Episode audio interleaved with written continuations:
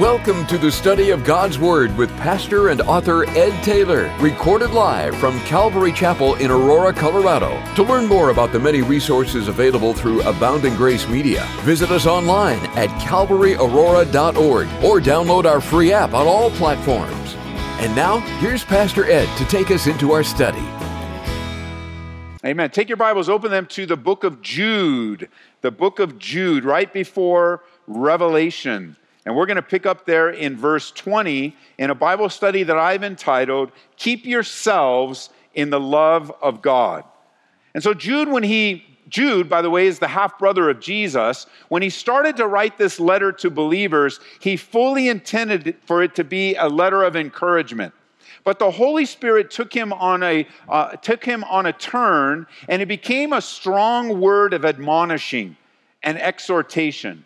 It became a strong word of warning about false teachers and false teachings and to be careful and watch out for them. He compares them to some really difficult metaphors, you know, using things to say, hey man, it's not a good ending for false teachers. It's not a good ending for those that turn their backs on the Lord and stumble people. And then he gets back to, he gets back to this, no, but you guys, but you guys.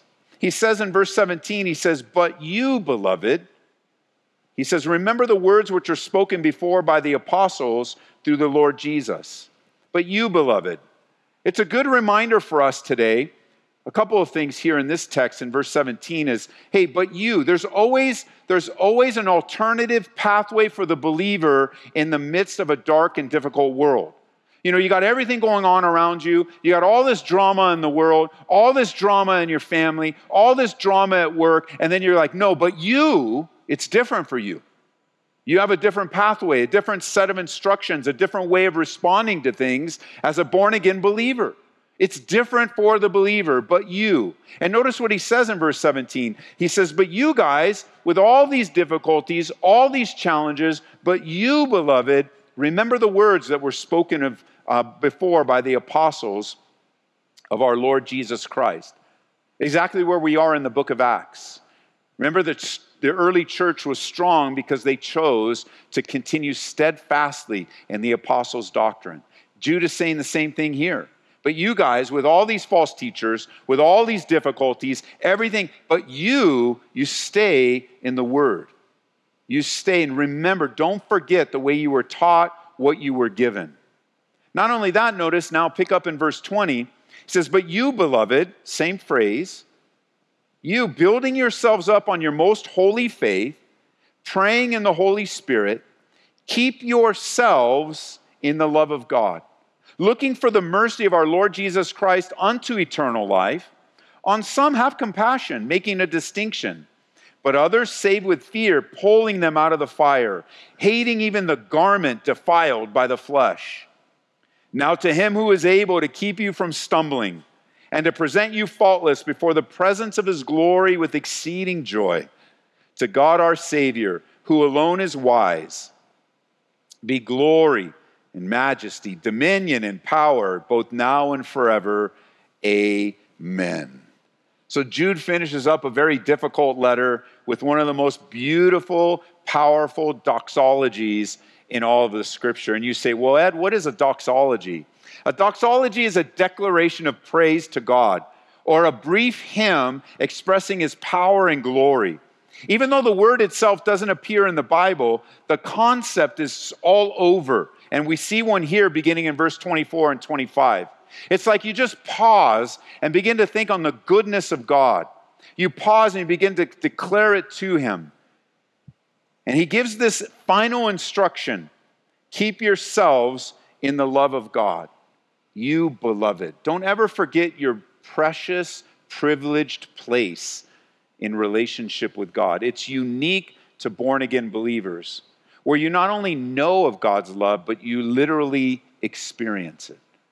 A real, true love, not the type of love that the world describes, you know, very syrupy and sweet and romantic but the love of God is a self sacrificial love, a love that gives. I mean, as you study through the scriptures, you find that love is an action, not a feeling. Although feelings may be involved, love always leads to action. and service. Remember what God said? That Jesus himself, when he was talking to Nicodemus, he said that God so loved the world that he gave. Love and action, they go together. And even though we're going to learn in a few moments how to keep ourselves in the love of God, there's going to be a lot of activities that will help you. Before you ever do anything, remember what God has done for you. Before you ever do anything, remember that God is the initiator. The Bible teaches us, and we know this to be true. Like we, we actually don't even need the Bible to tell us this, but we understand it. Where the Bible says that we love God. Why? Because He first loved us. it's like a response. How can we not? How can we not respond with love? How can we not respond with this self sacrificial surrender to the God who loves us? And so we remember how God's love surrounds us, is the only place of blessing, the place of supernatural strength, the place of endurance. God's love is ever around us. You know, when he says to keep yourselves in the love of God, it speaks to the mind. This is an instruction for our mind. It speaks to where you are in your thinking. It speaks of, like Jesus said in John 15, to stay there. Like you already experienced the God's love, so stay there. Remain. Remember what Jesus said? Abide in me, and I will abide in you. Stay put. Don't move. Don't leave. Stay focused. Remember what we learned in Hebrews looking unto Jesus, the author and finisher of our faith, who for the joy that was set before him endured the cross, despising the shame, and he sat down at the right hand of the Father. His love is to us, God's love is for us, God's love is in us. And so stay there, enjoy it, access it, experience it, share it. You could think of, for the believer, like God loves this world, but it's special toward the believer, it's relational. I think a, a, great example of that is, you know, the kids around the church here. I love the kids. I love the kids. I love your kids. I love to talk to them, learn from them, bless them, pray for them. But I love my kids more. I love my kids way more than your kids. Why? Because of relationship. They're my kids. These are, these are the children that God has entrusted to me to care for. But it doesn't diminish the love that I have for your kids, it's just different. It's a different love. But you know, both the love for my kids, the love for your kids, it all comes from the Lord. It's something special. It's a gift that He gives to us, not only to experience it, but to share it, to extend it. And the love of God is something special for you. And the love of God is something special for me because we're His kids. Don't ever forget that. You'll see in a moment, you're like, but Ed, how could I ever forget that? By the time we're done, you'll see that it's very easy to forget the love of God, even as you are engaged in all kinds of religious behavior, even as you're trying to do the right thing, even as you want to live a moral life. You can do all of those things outside of the love of God. We're not conscious of it, not keeping yourself in a place where you're enjoying His love. So here's a few things to answer the question, because if you're asking a question, how do I keep myself in the love of God? Jude answers it as you start in verse 20 if you're taking notes here, number one, you want to keep yourselves in the love of God. Number one, building yourselves up on your most holy faith. That, that is step number one. At least hear what Jude says. You're to build upon the foundation of your faith. You are to continue to build. And that word in the original language means exactly how it's translated in the English. The, the Christian life is one of growing and building never staying the same and not going backwards, it's going forwards. We are building upon the solid foundation. Jesus used that illustration, remember? He compared those two people that were building their house, one on the solid rock and one on the sand. And as they were building, what tested the strength of their homes and what they were building? It, it was the foundation. The foundation was tested by the storms and the difficulties of life. And the guy that chose to build on the shifting sands lost it all. Completely lost it all. But you and I have the privilege of building our homes on the rock, on the, the, the strong foundation of Christ. Christians are to be builders, not destroyers. Did you know that? that? There's even a Bible word for that. It's the Bible word edify. Edify means to build up. And in our world, the responsibility of you and me is to build one another up. and to be builders in this world, not destroyers. There's enough people wanting to tear down, destroy, you know, just wipe people out, wipe people's faith out. There's so much negativity surrounding us. It is the role of the church to build up and to be used by God to build each other, believer and unbeliever alike. You have the privilege of loving people in Jesus' name, not destroying them through sarcasm and criticism and on and on that the list could go. You want to keep yourselves in the love of God, be a builder. Build yourself on the faith. Build yourself up on the faith. Secondly, notice he says in verse 20, or again at the end there, praying in the Holy Spirit. Praying. This can mean one of two things. One, praying in the Holy Spirit could refer to those of you with the gift of tongues that you can pray in tongues to the Lord. And it could be a, an, an emphasis upon praying in the Spirit, praying in tongues.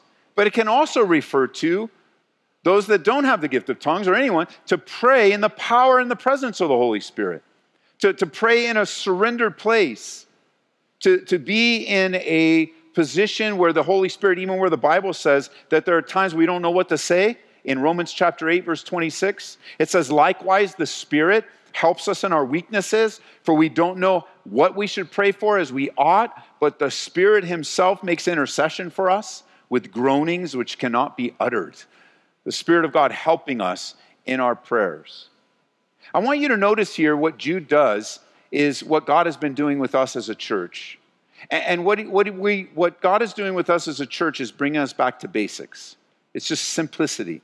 We don't need to overcomplicate things. And right out of the gate here, what does Jude say? In order to keep yourselves in the love of God, read the Bible and pray every day. That's basically what he says. Hey, remember what the apostle says? Remember the teachings, verse 17. And now he's telling us to pray.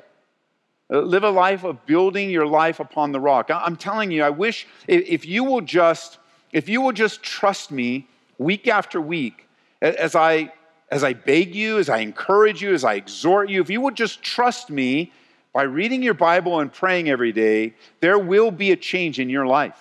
There will be. And I know some of you might have a hard time trusting pastors. You hurt somewhere or some, and you're like, so I'm just asking you, come back to the place, trust God at His word, and read it every day and pray every day, and you will find yourself in a position to enjoy the love of God. You'll learn about His character and His nature. I mean, the things that, that are taking up time other than God's word and prayer are not helping you, taking you away from the love of God. You know, when we pray in the Spirit, the Spirit prays through us. When we take in the Word of God, we receive from Him. When we pray, we communicate with Him. It reminds us that, again, it's a battle for the mind and it's a battle for perspective as we're reminded of the eternal. You want to keep yourselves in the love of God?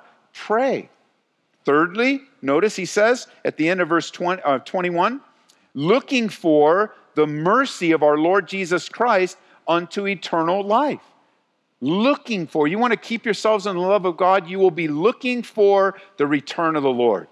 I mean, Jesus Christ promised to come back. And this phrase here, where it says looking for, in the original language, remember the New Testament is written in the Greek language. So the tense of this word would be translated in English continually looking, where there is never a time where you're not anticipating the eternal state the return of the Lord. Wouldn't everything change for the positive if Jesus came back today? I mean, wouldn't all the things you're carrying, all the difficulties you're facing, all the issues in life, all, every, all of it, wouldn't it be settled if you met the Lord face to face today?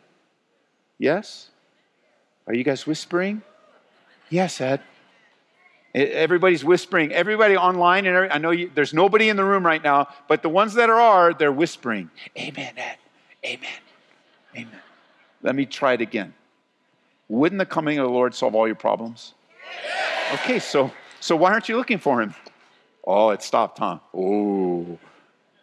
Well, because we get caught up in life. You know, we have our goals and our dreams, and we have our possessions, and we have our worries and anxieties, and just layer after layer after layer after layer takes us away from the love of God. It takes us away from anticipating being reunited with Him. The very reason why we're saved is to be in relationship with Him. And we'll, we'll experience the fullness of that revelation at His return. The Bible calls the return of Christ a blessed hope. A blessed hope. The, the culmination of all history. The expectation of Jesus keeps our present realities in perspective. The temporary is fading, but Jesus is eternal. The, the, the, cares and concerns of life, they grow strangely dim in the light of his glorious grace. The word and prayer, the anticipation. There's a Bible word for that too, and Paul uses it when he's writing to the church in Corinth. He uses that word maranatha. That word means, even so, Lord, come quickly. It has the idea of anticipating his return, where all that we have desired will come to pass. You keep yourselves in the love of God, church. It's such a great reminder. But understand, it's not an encouragement to keep yourselves in the love of God so you'll be saved. Keep yourself saved. That's not what it means. It doesn't mean keep yourself in a place where God will love you. Keep yourself in a place where you deserve it. Keep your no, keep yourself in a place where you enjoy his love. Because this is a loveless life in world already. Already just a doggy dog world. I, I remember, I remember the, one of the first Bible studies I heard on the radio was a Bible study by Pastor Chuck Smith way back, and it was on this text. He was talking about keep yourself in the love of God. And I remember the illustration he used. He used he used the he compared the love of God to like the sun and its rays and its heat and everything beneficial from the sun. He says all you need to do is go out and enjoy it. You don't need to do anything else. Just go and be in the sun, be in the rays, and just take in all the benefits, the vitamin D and everything that comes from the sun, the heat, the light, and everything. However, if you take out an umbrella and you open it up and you stand under the umbrella, you're no longer enjoying the benefits of the sun. It's still shining, it's still all around you, but you have purposely covered it and hid yourself from it. And I find so many believers, they live the same way. They, they, they allow all of the all of the urgency and all the difficulty and all the hopelessness of this world. Because the world just has no hope. They, they, where are they going to look to? Well, you know, they made a decision over here. It didn't work. Oh, and science said this. Didn't work. Oh, and this oh, one. Didn't work. Didn't work. Didn't work. Why? Because the world's temporary. God's going to refashion this world. He's going to bring this world back to its beautiful, pristine existence like it was in the Garden of Eden. But only those that have a relationship with Him will be able to enjoy it, will even have that hope in them. We're reminded and encouraged by Jude today that with everything that's happening around us, that we're to keep ourselves where we can enjoy and experience and be affected by God's love. Some of you are still not convinced. You're thinking, well, I'm a Christian. I love God. He loves me. There's never a time where I could be outside of the love of God. I mean, I understand that, but you'd be incorrect. If you think that, you'd be incorrect. Just about 40 or 50 years later, Jesus, after the, after the planting of a church in the city of Ephesus, that's where we get our Bible book Ephesians from. It's a letter written to a church in the city of Ephesus. And, and, in that letter, Paul's going, You guys have so much. You're doing so much. You're such a great church. It's amazing. And it's like everybody wants to be the church of Ephesus until you get to Revelation. So turn over to Revelation with me in chapter 2. Because just about 40 years later, this is the same church, probably many of the same people. And if they're not in the church, they're in the city still. And listen to what Jesus' assessment is. From Jude, it's only a couple pages over to the right.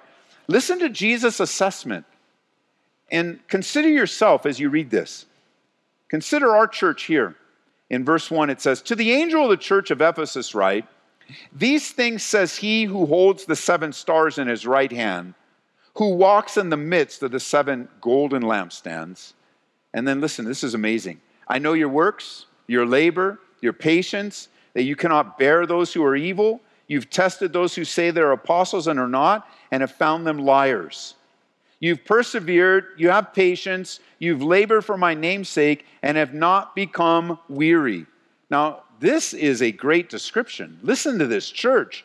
They're active, full of good works. they're discerning, they, they have pressed through the challenges, they are patient, they're laboring, they're, they're not weary, they haven't given up, but they've got a big problem. There's a huge problem. The very next word in verse 4 is nevertheless. And that's not a word you want to hear from Jesus. Good, good, good, good, good, good, nevertheless. Listen to what he says I have this against you. You have, if you haven't marked this already, you need to in your Bible. Circle the word left. They left their first love. This is what Jude's saying. Keep yourself in the love of God, or you will leave it. That's exactly what Jude is saying.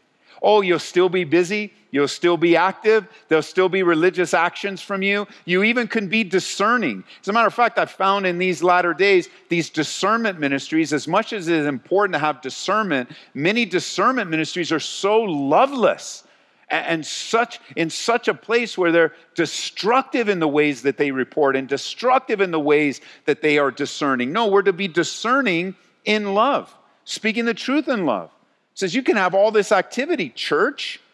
You can be known by your works and your endurance and your patience. But Jesus has a problem. You've left your first love. And this is the only way to get back. Verse 5 Remember, therefore, where you have fallen, repent and do the first works. Or else I'll come to you quickly and remove your lampstand from its place unless you repent. Now, there's a lot of debate on removing your lampstand. The lampstand represents a church like I, I, what I believe it is, is that you're going to be removed from a place of prominence and usefulness if you want to keep doing everything you're doing without love. If you just want the outward show instead of the inward relationship, you can keep doing whatever you. It's almost like Jesus said, you can do, you can keep all the activity up, but you're just not going to have the place that you could have if you would come back to me. And I wonder how many churches that applies to I wonder where it applies to us. Like we're not immune. Everybody, every pastor that reads the, the letter to the Ephesians there from Jesus in Revelation always thinks it's about some other church. Maybe not. Maybe it's about our church. Maybe it's about you and about me. Perhaps God is speaking to us as we end out a year to reevaluate our lives as it relates not to our activities, not to how we're known in the community, not how whatever actions we take place, but are we a church that everything we're doing is in the love of God, where we're enjoying it ourselves, but we're also extending it to others? Like, like we're living out the literal agape of God. Well, he gives you an example of how to do that. Come back to Jude as we wind down here. In verse 22, now that he's established that you're going to remain in love, then he goes, This is how you're going to deal with different people. And he gives us two types. He says, On some, have compassion, making a distinction, but others save with fear, pulling them out of the fire, hating even the garment that's defiled by the flesh. So there is compassion and intensity when it comes to ministering to people. And in this case, in light of false teaching, in light of false teachers, he gives you two types of people to, to care for and how to care for them. First of all, in verse 22, he says there are those that you need. Well, first of all, before we get to that, first of all, there needs to be a distinction. So, church, I want to remind you that you need to deal with people differently, and you won't know how to deal with anybody until you pray about it, until you pray and you enter into people's lives prayerfully and carefully. Everybody experiences things differently. So you need to make a distinction. You can't, I, guess the best way that we describe is you don't have a cookie cutter approach on how you deal with people. Everybody's different. And so you're going to walk into, and every situation is different. Oh, but Ed, I've, I've ministered to so many marriages. Not this one. Well, yeah, I have. I've ministered to marriage for two years. And so when they walk in, I know I got all that. No, you don't know what you're walking. You don't have any idea until you ask them what you're dealing with. Right? The Bible says, to trust in the Lord with all your heart, lean not on your own understanding. So, whenever you're stepping into someone's life, you want to do it prayerfully, you want to do it carefully, and you've got to make a distinction. In this case, there's two types of people. First of all, there are those to have compassion on. The idea of compassion is coming alongside someone emotionally, carefully. Another word you could use to describe this is empathetically. You're not just feeling bad for someone, you're feeling bad with someone. You're with them. You are compassionately caring for them. I think, in, in light of the context of Jude, verse 22 would refer to those that waver, doubt, uh, are unstable. Uh, maybe, maybe they're just battling, just kind of learning and growing. You want to be compassionate with them. On the other hand, in verse 23, others you need to save with fear. You pull them out of the fire, hating even the garments defiled by the flesh. It, it, it gets the idea of just, man, you got to go take care of it and just remove them. And doesn't matter what they look like, what they smell like, doesn't matter. Get them out of that situation. To this, I think Jude would be referring to those that are taking advantage of the flock, those in rebellious sin, those that are unrepentant. You're going to be a little more firm with them. And in, in this, I think in a broader application, I like to take, you know, you, you minister to people differently. And most of the time, you can minister to people and serve them. The word minister just means serve. You can serve people by coming alongside of them. And so that first part, I kind of picture myself, put my arm around you. Let's just walk together. Let's just talk about it. Let's get you talking. Let's see what the Holy Spirit. It reminds me of Jesus. Remember, with uh, at the end of Luke, that had those two guys on the road to Emmaus. What did he do? He just walked with them, talked with them, and, and, and out of talking with them, he drew so much out of them to encourage them. Eventually, giving them the whole Bible, give them a whole Bible study from beginning to end of how it pointed to him. And, and most of the time, that's ministry. We don't have to be hard hearted about it. We don't have to be tight fisted about it. We don't have to take the Bible and use it as a weapon and hurt or harm anyone. Hey, just walk with Him, listen, ask the Holy Spirit to give you wisdom. And I get that picture of just walking alongside. However, there are other people that require a face to face, strong admonition and exhortation. False teachers would be that those that would want to do harm to the church, those that would want to do harm to believers, those that would want to divide. There's all kinds of categories. Those in unrepentant sin, those committing adultery, those in, I mean, on and on the list could go. Those that you need to be a strong admonition and a warning.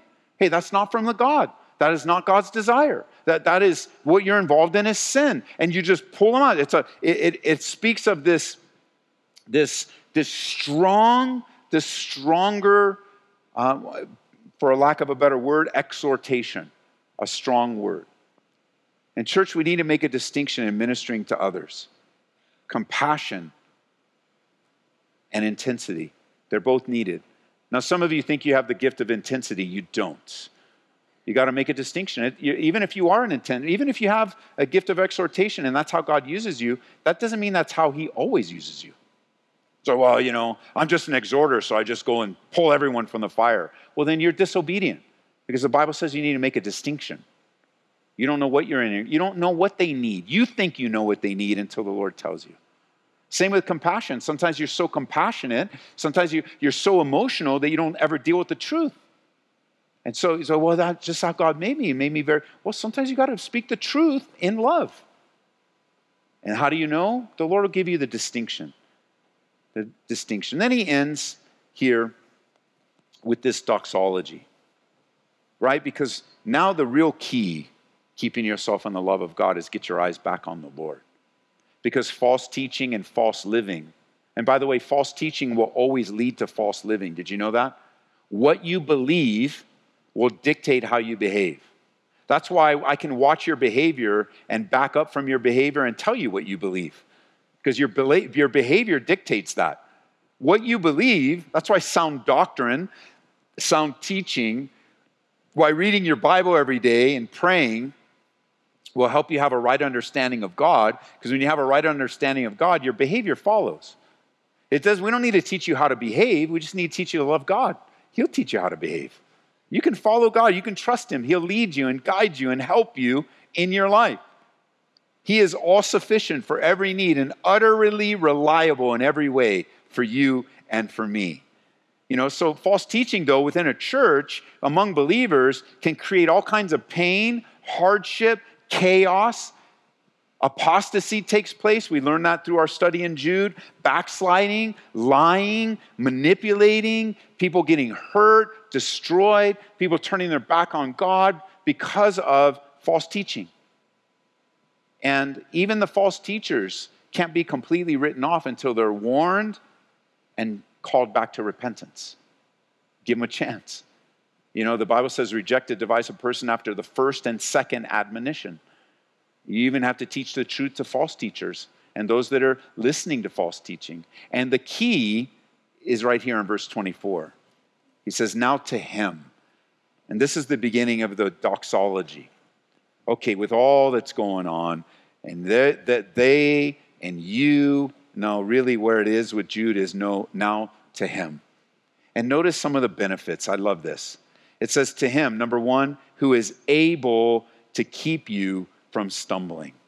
You know, God is able to keep you from stumbling. You're not always able to keep you from stumbling, but God is always able to keep you from stumbling. You can trust Him with your life. He will help you avoid the stumblings of temptation and sin. We are not capable of keeping ourselves, but He is. Like in, in Ephesians chapter 3, verse 20, it says, Now to Him who is able to do exceedingly abundantly above all that we think or ask according to the power that works in us. To him be the glory in the church by Christ Jesus to all generations, forever and ever. Amen.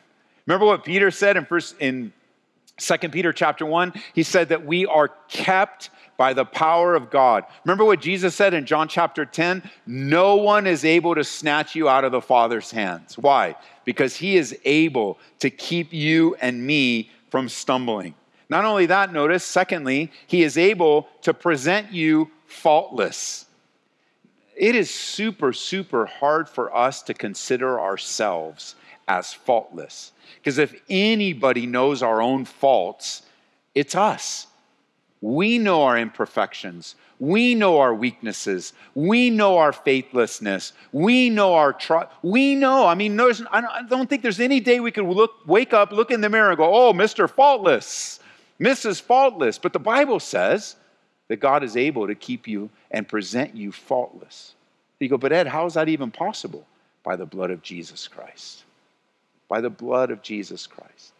You know, I tell you to read the Bible, pray every day because you just never know how God's going to use it. In my Devos this morning, amazing the verse that I came across. Turn over to Isaiah. It fits so well with today. Look at Isaiah and go to chapter 44.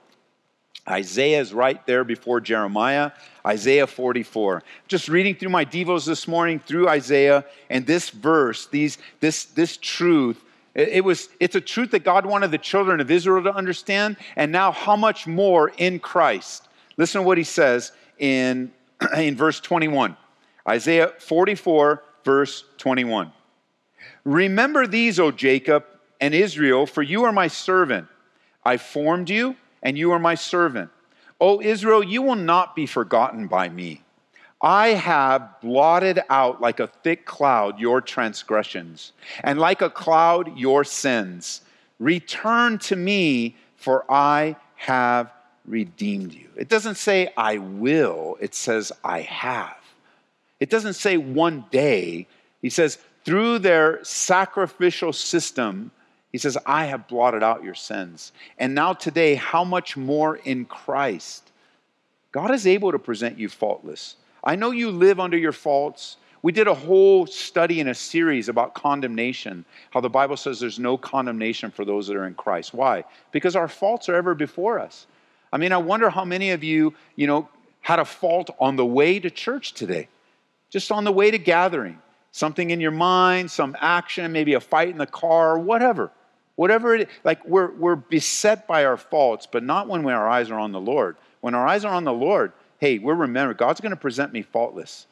He's going to remove condemnation through the blood of Jesus Christ. Notice the next one. He's going to present me before the presence of his glory with exceeding joy.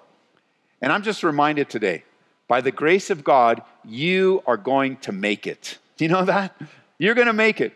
You're going to wake up in the presence of the Lord. I know sometimes you don't feel like it, but by the grace of God, by the power of God, according to the promises of God, He is going to present you. He is going to be there. He's going to present you faultless before the presence of His glory. You're going to be there. You're going to be there. It might be a surprise to you, it might be a surprise to us, but you're going to be there. We're going to make it. God is going to get us through. Why? Because what He began in you, Philippians chapter 1, He will complete until the day of Jesus Christ. Because the Bible promises that God will, will perfect that which concerns me. It's not your works. It's not your deeds. It's not you checking off all the boxes and doing everything you're told. It is your abiding in Christ and His blood covering your sins, removing your sins. One day, Jesus is going to present you to the Father. And as He presents you and me to the Father, He's going to present us forgiven. He's going to present us cleansed. He's going to present us kept by His power. I'm telling you, there's joy in the presence of the Lord. And you get your eyes back on Him. Not only that, notice in verse 25, to God our Savior, notice, who alone is wise. Wisdom.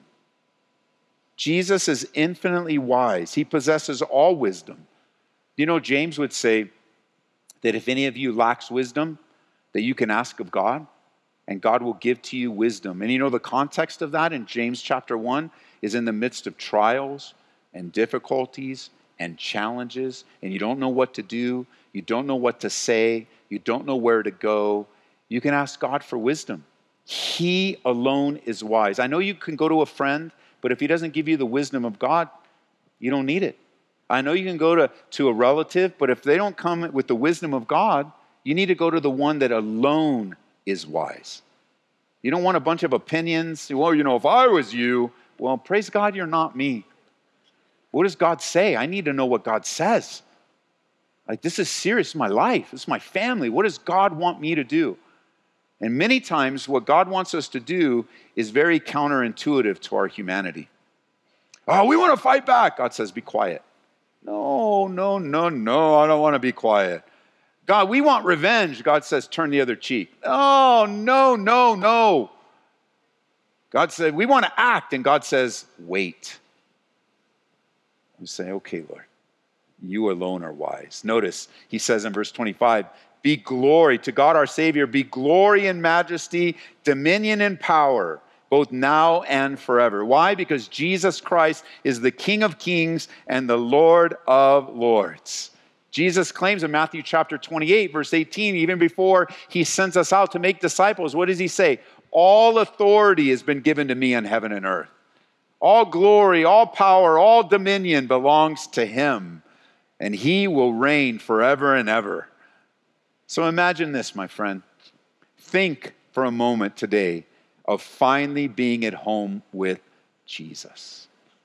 Think of that place of pure rest, that, that place of passionate worship, worship in the eternal realm.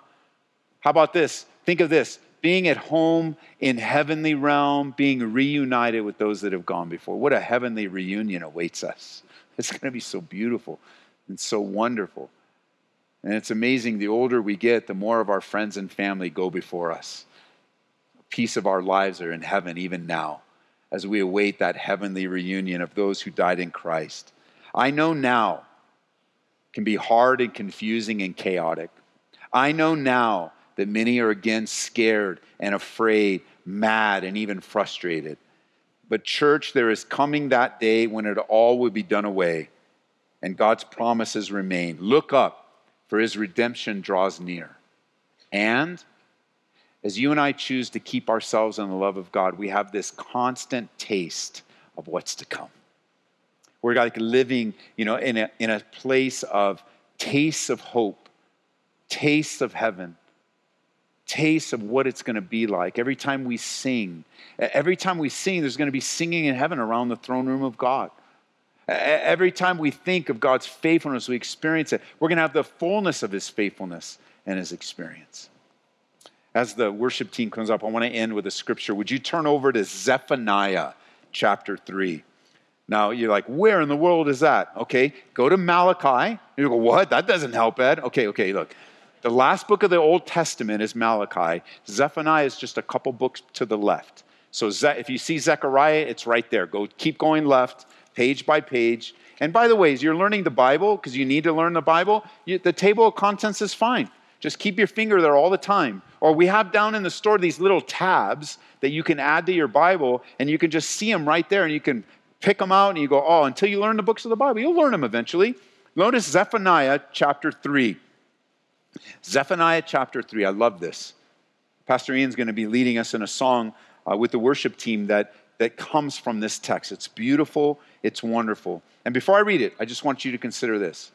We're talking about how we respond to God. We're talking about how we sing to Him, how we're worship, how we're hopeful in Him. Have you ever considered and have you ever even thought how God sings over you? That's how beloved you are. God sings over you. It's sort of like, you know, like in the nursery right now, we think, you know, the, sometimes to calm the babies down, that those in the nursery will sing over the babies.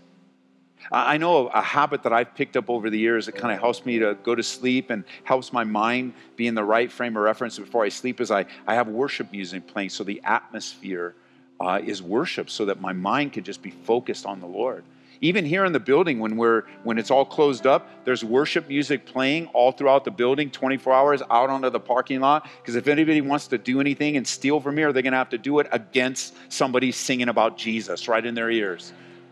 This is gonna, they're gonna have to go, and the Holy Spirit's gonna be with them, like the guys that took our catalytic converters. Would you please bring them back? And they did it even with the songs. But here we go, verse 16. Verse 4, actually go verse 14.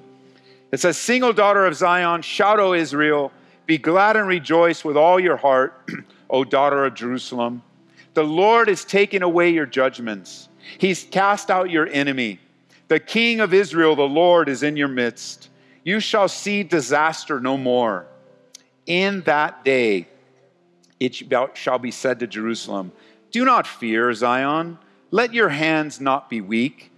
The Lord your God is in your midst the mighty one he will save. He will rejoice over you with gladness. He will quiet you in his love. He will rejoice over you with singing. The Old Testament's written in the Hebrew. That word rejoice actually has this sense of exciting song and dance. That's God's perspective over his children, singing and dancing over your life, knowing that he has hope for you that He'll keep His promises for you. And even as we sing this song, it's a familiar one from years and years ago. It's a beautiful reminder of the faithfulness as God, of God as we head into this new year. As we end a year, and maybe the Lord will give us a new year, we can think about His love and His goodness and His grace. And so, Father, we pray for your Spirit to bring to pass the things that we've learned and studied this morning. We do ask God, for your love to be ever around us and in us and through us, that truly you would have your way and we would respond by keeping ourselves in a place and a position of enjoying the love that is ours so freely by faith in Jesus Christ. And it's in his name we pray. Amen. Amen. Let's stand together, church. We pray that you've been encouraged by this Bible study delivered live from the sanctuary of Calvary Aurora. For prayer or a copy of this study, call us at 877 30 GRACE. That's 877 304 7223. Or visit us online at calvaryaurora.org. Be blessed as you worship Jesus this week